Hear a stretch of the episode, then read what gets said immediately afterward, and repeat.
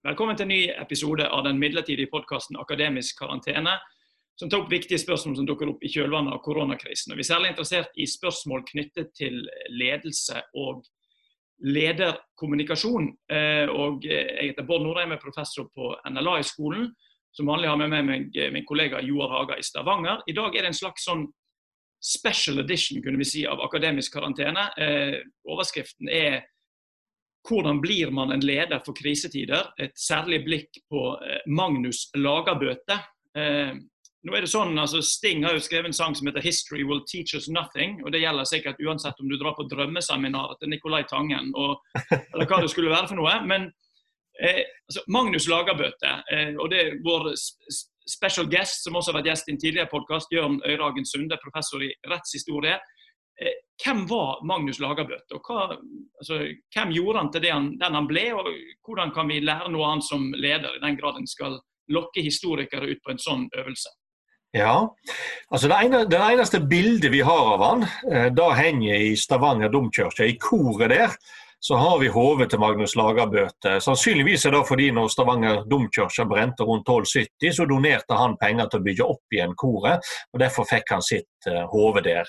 Og da vi ser Der er en veldig sånn finslig mann, det er en mann med veldig fine, delikate ansiktstrekk.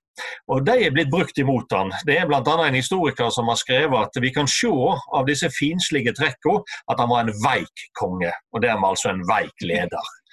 Og Det ultimate beviset som historikeren førte for at dette var sant, var jo at han er den eneste kongen i norsk mellomalderhistorie som aldri førte krig.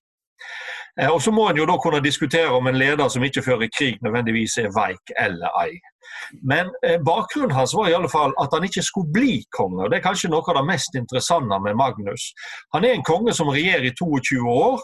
Ikke spesielt lenge, det er mer enn gjennomsnittet, men allikevel, altså, Det er ikke regjeringsperioden som gjør han i seg selv til en viktig konge, men det er alt han fikk gjort når han ikke førte krig. Men han ble konge når han var 20 år. Han var født i 1238, ble krona til konge i lag med faren i 1258.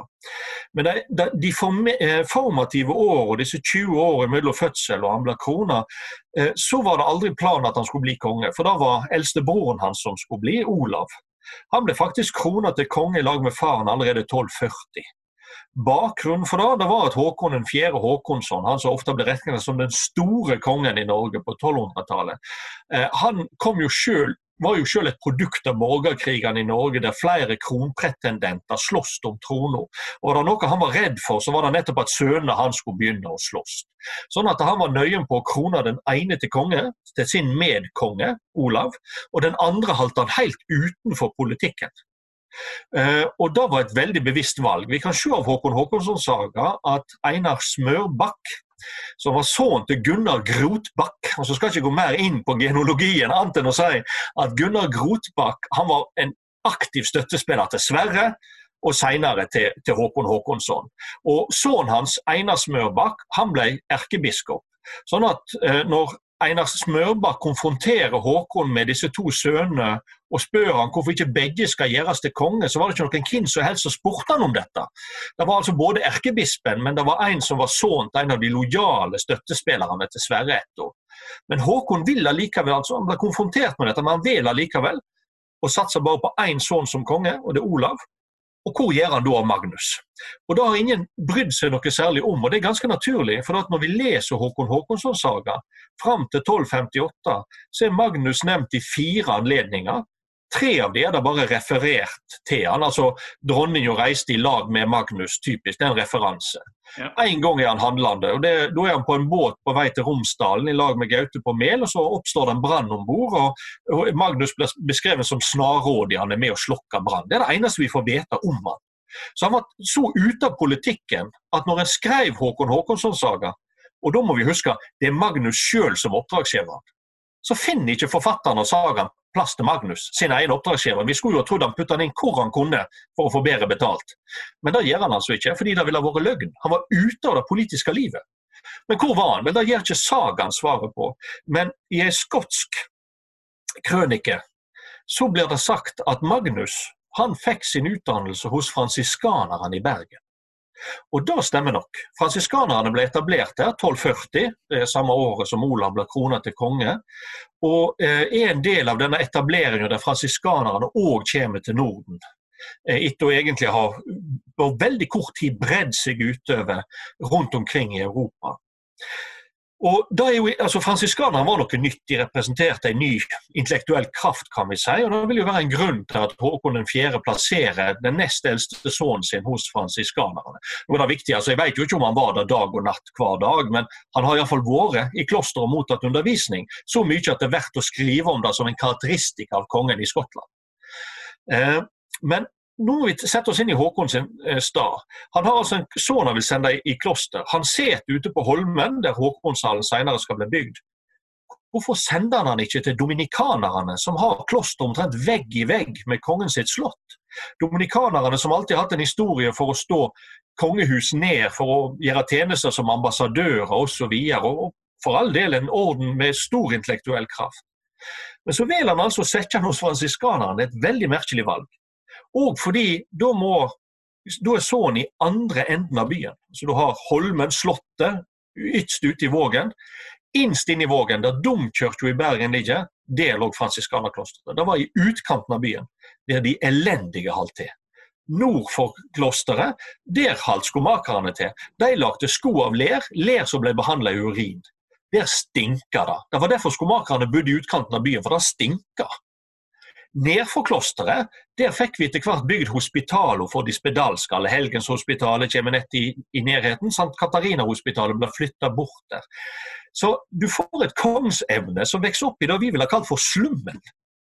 Og som dermed blir en underlig konge, for han er vel den eneste i vår historie som inngående har kjent toppen, altså han har jo òg tilhold på Slottet, og bunnen i samfunnet på ei og samme tid. Hvorfor eh, han ble hos fransiskaneren, vet vi altså ikke. Når han fikk utdannelsen sin i et kloster, så kan vi nok tenke oss at Håkon kanskje tenkte ene sønnen min skal bli konge til meg, den andre skal kanskje gjøre karriere i kirkehierarkiet. Ja. Eh, men så skjer jo da Det er jo slik verden er. sant? Du kan ikke planlegge alt. Eh, Olav dør ved et uhell ja. Eh, i 1257, og dermed så blir jo Magnus konge i 1258 i lag med far sin. Og så dør faren i 1263. Og da er Magnus eneste konge i Norge og regjerer i 17 år helt alene, etter å ha regjert fem år i lag med faren. Det som han da har begynt på, det er å løse ei krise, og det er derfor dette er relevant. For Når vi går inn i 1100-tallet, så er Norge fremdeles det gamle samfunnet. Og Da er det to veldig viktige samfunnsstrukturer som er på plass. Den ene er økonomisk, det er trælsamfunnet. Vi var et slavesamfunn der økonomien var basert på treler som gjorde arbeidet. Når vi går ut av 1100-tallet, så finnes det nesten ikke en trell igjen. De er blitt fri, og det er jo en god ting. Men de er slaver uten kapital, uten bostad, uten krav på arbeid. De som ikke ble tatt vare på av snille eiere, de fantes nok. De blir landstrykere. Og vi ser at det blir et fattigdomsproblem, for vi får ny lovgivning knyttet til tyveri av mat, typisk. Det er jo sånn som landstrykere gjør seg skyld det andre problemet var at ettersamfunnet kollapsa. Eh, og ettersamfunnet da var det samfunnet som gjorde at du hadde om, omsorgsplikt. Når ingen har omsorgsplikt for det lenger, da er du avhengig av folks snillhet, eller så feller du utenfor. Og det vi ser er altså at 1200-tallet det er et samfunn med et akutt fattigdomsproblem. Har de som har falt ut, altså Ettersamfunnet har kollapsa, og de som da ikke blir tatt vare på noen, de faller utenfor alle omsorgsstrukturer. Og da trælerne, som i utgangspunktet var utenfor omsorgsstrukturer. Dette er det Magnus må løse. Og Han løser det ved hjelp av en lov. Og Det blir landsloven av 1274. og Det er en lang historie. Den er kronglete, og den er ikke rett fram. Det som er interessant, det er jo at loven er et kompromiss. Fordi han, Imellom de to gruppene i samfunnet han er voksen opp iblant. Altså de på Slottet og de i slummen. Jeg skal gi dere et helt sånn konkret eksempel. Eh, Magnus han står overfor en situasjon der de fattige de ønsker retten til å drive handel, for det er jo veien opp fra fattigdom. Da å gå som gardsgud på en gard, da gir ikke mye inntekt. Da er du på en måte dømt til å bli i den sosiale klassen. Kan du drive med handel, kan du gjøre karriere. Mens de som, driver, de som er godseiere og driver stort innenfor, med, med, med godsdannelse, de er jo avhengig av arbeidskraft. Så da har du to politiske hensyn. Du har de som vil at de fattige skal bli arbeidskraft på gårdene, og de fattige som selv vil ha mulighet til å tjene penger på annen måte. Så hvordan blir regelen? Jo, regelen er slik at hvis du ikke har en viss formue, så må du ta jobb på gard fra mars til oktober. Deretter kan du drive med så mye handel du vil, til jordbrukssesongen starter igjen. Og Dermed så har du til gode sitt begge to, og det er det som er Magnus sin storhet. Han gjør en lov Eh, det var det flere som lykkes med. Men da at han hele tida greier å få motstridende samfunnsinteresser til kompromiss og jobbe sammen, da er storheten. Og Det minner meg om en sånn samtale som en avgående norsk ambassadør i London hadde med Margaret Thatcher. Han skulle gå av og inviterte Thatcher med ut på middag, og Thatcher ville gjerne vite hva er kjernen i norsk politikk. Og Ambassadøren konkluderte etter en lang tale med at det var kompromiss.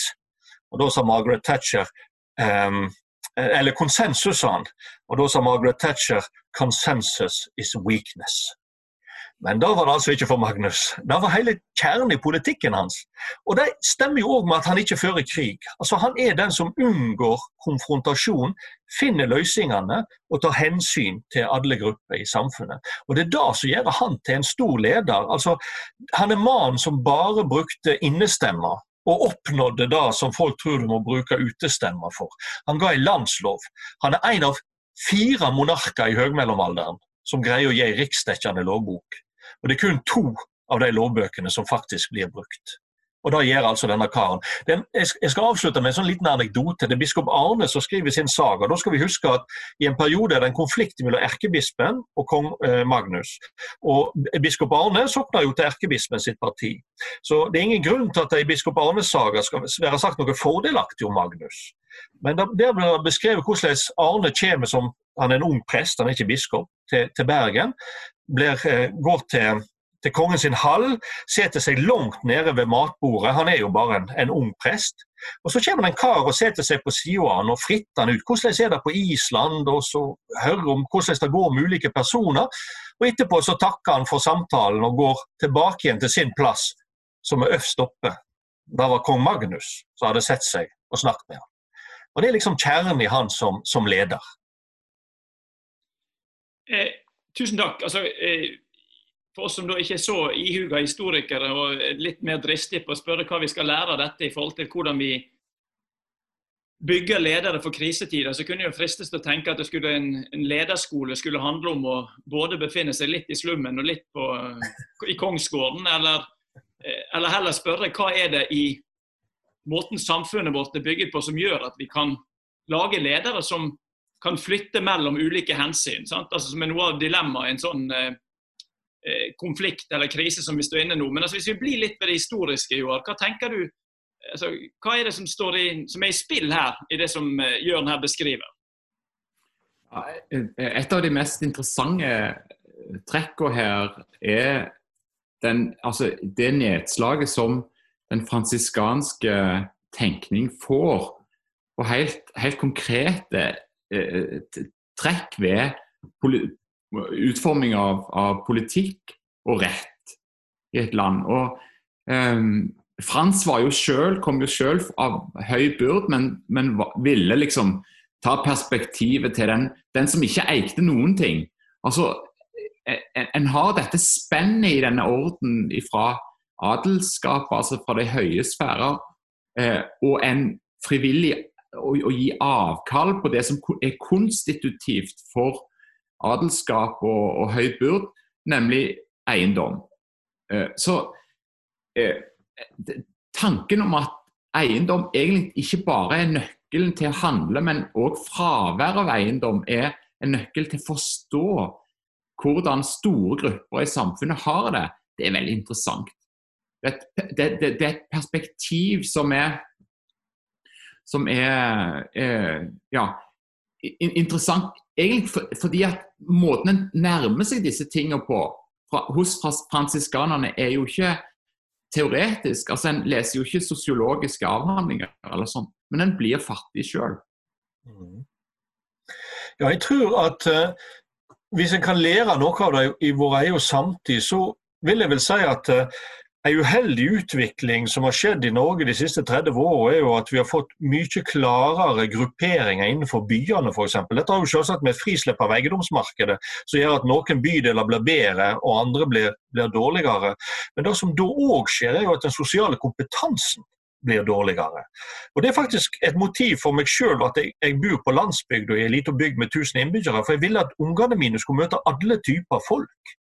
Fordi Det gjør deg i stand til lettere å identifisere deg med den andre. Du har sett den andre. altså Rett nedenfor huset vårt er det en foss.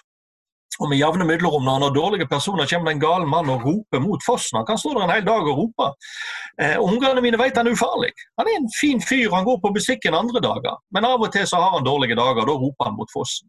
Da også, og I dag ligger det i læring. Det å forstå og akseptere andres svakhet. Og jeg tror at for hver og en av oss så ligger det òg en viktig erkjennelse. For kan du erkjenne, akseptere andre sin svakhet, kanskje du òg aksepterer din egen svakhet. Og da, da, føler jeg det er en mangel på i, i dag.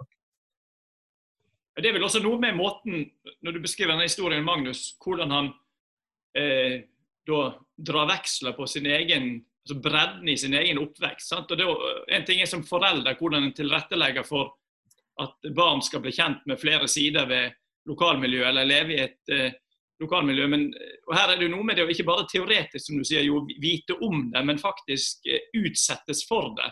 Ha levd i det, levd med det. Ja. Og hvordan det, aktiv, hvordan det, skaper deg som eh, leder. Ja, det, Frans sier noe interessant til de som føler. Han, går, han, går, han sier 'gå ut og forkynn evangeliet', og om nødvendig bruk ord. Men, men, det er ikke ordene som er det primære for han. Det er nettopp den identifikasjonen og da å gå inn i situasjonen deres, som du sier, Joar. Og være blant de som er på en måte den viktigste handlinga. Ikke det du sier. Det er, det er en veldig sånn interessant eh, ting, fordi dyd Dyd høres jo òg veldig teoretisk ut, men eh, på nynorsk er jo dyd dugleik, som er mye mer handlingsorientert. Og det er for meg dyd. Dyd er å kunne handle, ikke nødvendigvis å, å teoretisere over noe. Altså, eh, Jørn, kan du si litt om eh, altså, disse, disse, fire døtrene som, som, eh, som, var så viktige for utformingen av og, og fortolkningen av, av uh, rett og, og, lov og moral eh, på denne tida. Kan du si litt om disse, disse fire, Guds fire døtre? Ja, veldig gjerne. Eh, Magnus er interessant fordi de fleste lovgivere vi har opp gjennom historien til alle tider, de forutsetter normalt at loven skal følges. Skal du ikke følge loven, skal du be om løyve til det av monarken, eller suveren. Eh, Magnus har helt motsatt utgangspunkt. Han sier da at hvis loven er for streng eller for mild, så er det bare tåpen, altså den uten forstand, som følger lovens bokstav. Eh, det du skal gjøre, det er å følge din samvittighet, slik at du kan svare for Gud på den siste dag for hvordan du har brukt loven. Eh, og Da slipper du jo alt fritt, og det kan du ikke gjøre. Så Samvittighet må òg ha viss, en viss, eh, eh, ja, visse retningslinjer. Og Der er det Guds fire døtre kommer inn. da. Og Det er jo en allegori som har sin lange historie, men kort fortalt er Guds fire døtre i denne allegorien det er miskunn og fred, og det er rettferdighet og det er sannhet.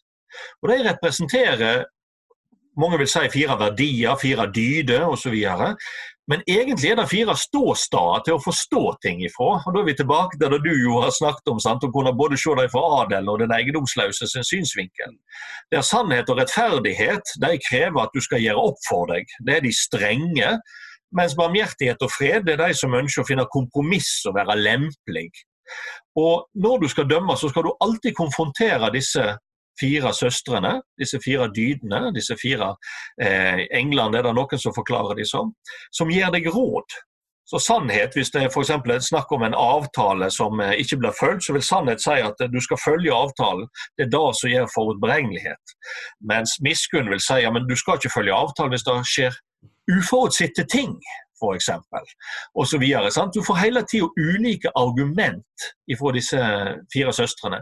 Og det er de Magnus sier at de skal du konsultere. Du skal altså få, få både pro et kontraargument når du skal dømme, når loven gjør uriktig resultat. Og Da er vi inne på noe voldsomt interessant. En, at selv suverenen ser seg underlagt evige lover.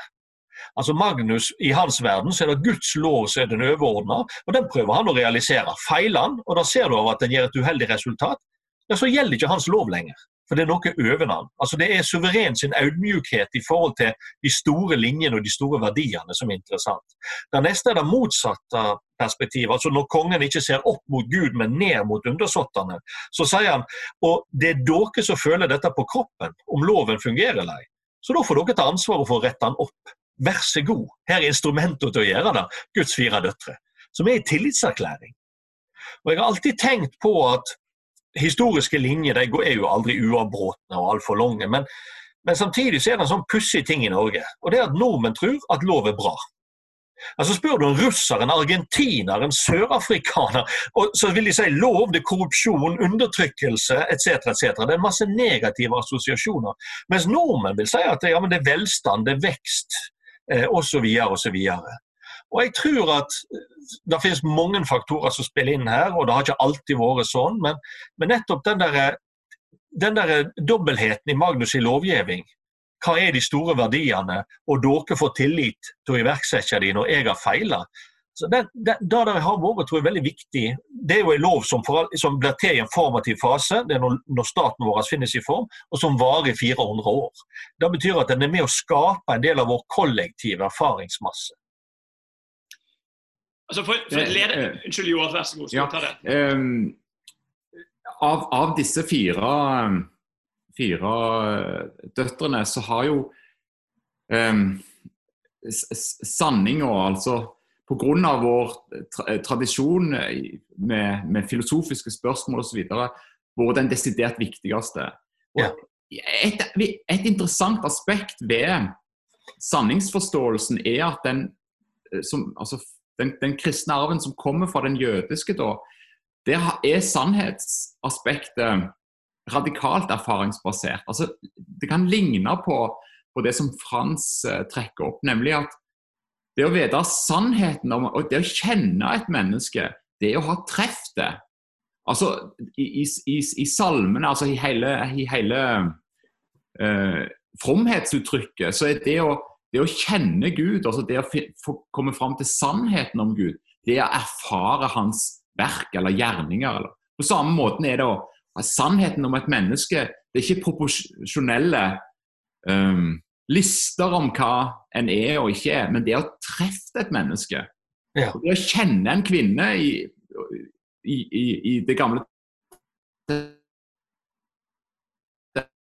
å ha eh, intimt seksuelt samvær med henne. Altså det, kjennskapen og sannheten går på det erfaringsmessige. Og Det syns jeg er så interessant i forhold til, til Magnus Lagerbøte. Her, her, får jeg lyst til å skal jeg, uh, jeg er jo rettshistoriker. Hvis en rettshistoriker ikke kan sin bibel, så kan han ikke gjøre jobben sin. fordi Det er så veldig mye derifra som har havna i vår, um, i vår uh, kulturtradisjon.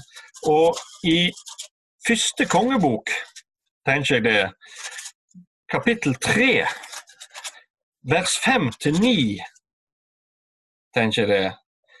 Eh, der står noe av det som jeg syns er aller mest eh, interessant. Det er, i, eh, det er Salomon som nettopp blitt konge etter far hans David, og så er han i Gibeon. Og Så åpenbarer Herren seg for han, og så sier han at Salomon, du er nå konge for mitt folk, så du kan velge deg hva du vil. Og Så sier Salomon jeg vil ha evnen til å lytte. Og skal vi se Hva sier han? Uh, han skal lytte Ja. Så gi da din tjener et lydhørt hjerte til å dømme ditt folk, til å skille mellom godt og vondt. Han vil ha evnen til å lytte og forstå når han skal skille mellom godt og vondt. Og så Jeg pleier å si til, til studentene mine dette er et av de store sprangene i rettshistoria. Fordi han kunne ha sagt jeg vil ha en bok med enkle, klare regler. Og så sier han ikke det. Nei, han vil ikke ha en regel. Vil, altså, og det er den erfaringen og den vektleggingen på erfaring, det å skjønne og forstå. Og For meg er dette nesten altså, Jeg er jo jurist, så jeg vil jo nødvendigvis like den type på en måte juridisk relaterte deler av Bibelen. Men det er noe av det fineste. For Han kunne altså ønske seg de enkle, klare reglene, men det vil han ikke ha. Eh, og, og, oss, og, det er litt av det som er landsloven sin storhet òg. Den, den, har jo en masse regler, men de skal bare brukes hvis de fungerer. Hvis ikke, så må du lytte og forstå. Og, og da er jeg nettopp inne på et av de, ut ifra det dere sier, som jeg tenker er et sånn mulig lærdom for ledere. altså altså disse Guds fire døtre med sannhet, rettferdighet, fred og miskunn kan jo som dere sier, lett beskrives som verdier eller som perspektiv. og Perspektiv er kanskje litt nærmere, men det er når du snakker om det som ståsteder. altså mm. det at nettopp at En leder i krisetider stiller seg på dette stedet der sannhet taler, der du utsettes for spørsmål knyttet til sannhet, stiller seg i det, det ståstedet der du må spørre hva er fred for meg, hva er fred for eh, naboen, hva er fred for arbeideren. Det tenker jeg er er både det krevende og det spennende i, i krisetid for en leder. At du, du, kan utsette deg for disse ståstedene, og at du ikke bare legger det til som en sånn verdi, og så har vi tenkt litt på sannhet og litt på fred, men det er faktisk å radikalt stille seg på et sted der dette taler. Og Sånn høres det ut som at det er intensjonen i loven.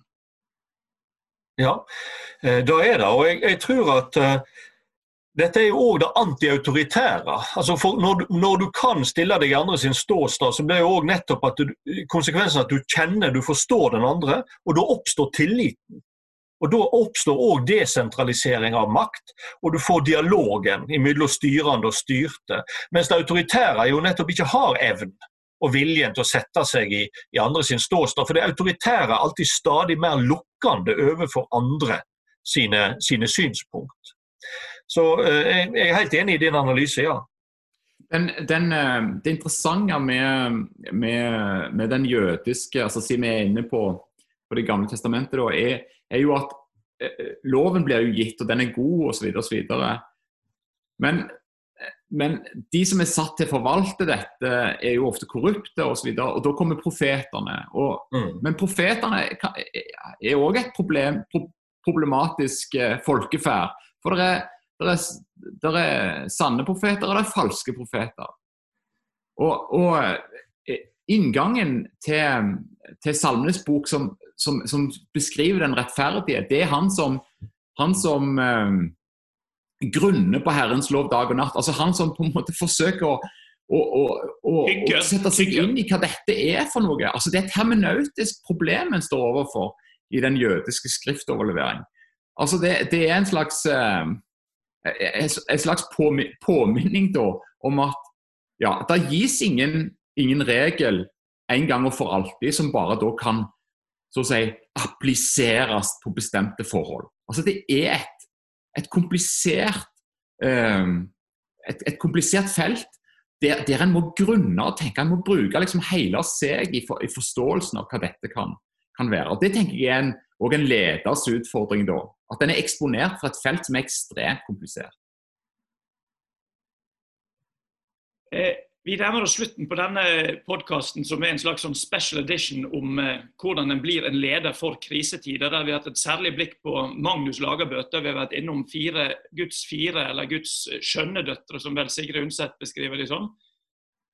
Helt til slutt, altså hva eh, Igjen da er det å lokke historikerne utpå, men når eh, så Krisen er kanskje ikke over, men når ledere i Norge ser tilbake på disse intense ukene, dagene og månedene som har vært nå, hva tror du de tenker om den, det, det, de har vært ut, uh, utfordret til? Og hvis de hadde hørt historien om Magnus, hva, hva tror du de ville reflektert over da? Hvis uh, Erna hadde fått høre historien, eller uh, Bent Høie, eller Camilla Stoltenberg, eller en bedriftsleder som må vurdere hva han, skal, han eller hun skal gjøre? Ja, jeg vil si at det, det, det, beste ved lederskapet som utøvd, så har det vært litt varierende selvsagt, men, men, det beste ved lederskapet det har vært at en har vært veldig klar på at det kan være vi tar feil. Mm. Vi gjør dette for vi tror det er det rette. Eh, og det krever ganske mye tillit til folk å kunne si noe sånt. Jeg skal styre dere. Det er det som er harde middel. Jeg skal forby dere å reise på hytta. Men allikevel, jeg tror det er det rette, og det er det jeg gjør. Det krever ganske mye, men det aller største da, er responsen. Vi vet altså at dere kan ta feil, for dere har innrømt det sjøl, og allikevel innretter vi oss. Det er ikke alle som gjør det, men det store flertallet har gjort det. Og Det betyr at det finnes et tillitsforhold her, og det finnes òg en mulighet for å gjøre feil og for å få tilgivelse for den feilen. For tross alt prøvde du å gjøre ditt beste. Som eh, som lover veldig godt for Norge sin del. Jeg vil si at eh, Hvordan en møter krise i ulike land varierer jo. Uh, Ungarn har sin løsning. Uh, jeg tror ikke det kommer til å stå igjen som en, en, storhet i europeisk historie. Men akkurat den norske modellen uten at jeg skal, Det er sikkert gjort veldig mange feil. Men hvis vi altså kommer ned på dette grunnfjellet, der en ak aksepterer muligheten for feil, og allikevel uh, ser at en må samhandle, og samhandle selv om det er imot ens egne interesse, det er en storhet. Det vil jeg si. Joar? Jeg tror at den, den eh, um, evnen som, som, folket har til å, til å og innrette seg etter til dels eh, tåpelige pålegg i en litt vanskelig situasjon, det er noe av, av, av, gullet her. Og Det er sikkert tufta, som Jørn sier, på, på tillit. Men det er òg tufta på en en slags um, forståelse av menneskelig svakhet. Altså at, at vi, vi, innrømmer at ja, ja, dette, dette det, det, er kanskje ikke perfekt, men det er det vi har, og, og, og vi har på en måte blitt enige om det, dette. F.eks. dette hytteforbudet, som jo er i sitt vesen kriminelt, fordi det, det er, jo, det er jo en, en radikal innskrenkning av bevegelsesfriheten, som jo er fullstendig ute av proporsjoner med, med, det som vi står overfor. En liten viruskrise. Men dette har vi altså funnet oss, eh, slått oss til ro med det store flertallet, og det lover godt. Eh, yes, Da er vi kommet til slutt, eller til veis ende i denne podkasten om hvordan en blir en leder for krisetider. Vi kan kanskje helt sånn eh, til slutt reflektere over hva ledere vi kan se for oss om 20, 30 eller 40 år, ut fra de barna som da har fått opplever denne krisen og forhåpentligvis også da blitt utsatt for flere ståsteder, som var noe av det vi sluttet på i, i fortellingen om Magnus, Magnus Lagerbøte, og hva som gjorde han til en leder med hans oppvekst i fransiskanerklosteret. Tusen takk til Joar Haga, og ikke minst tusen takk til Jørn Øyrehagen Sunde.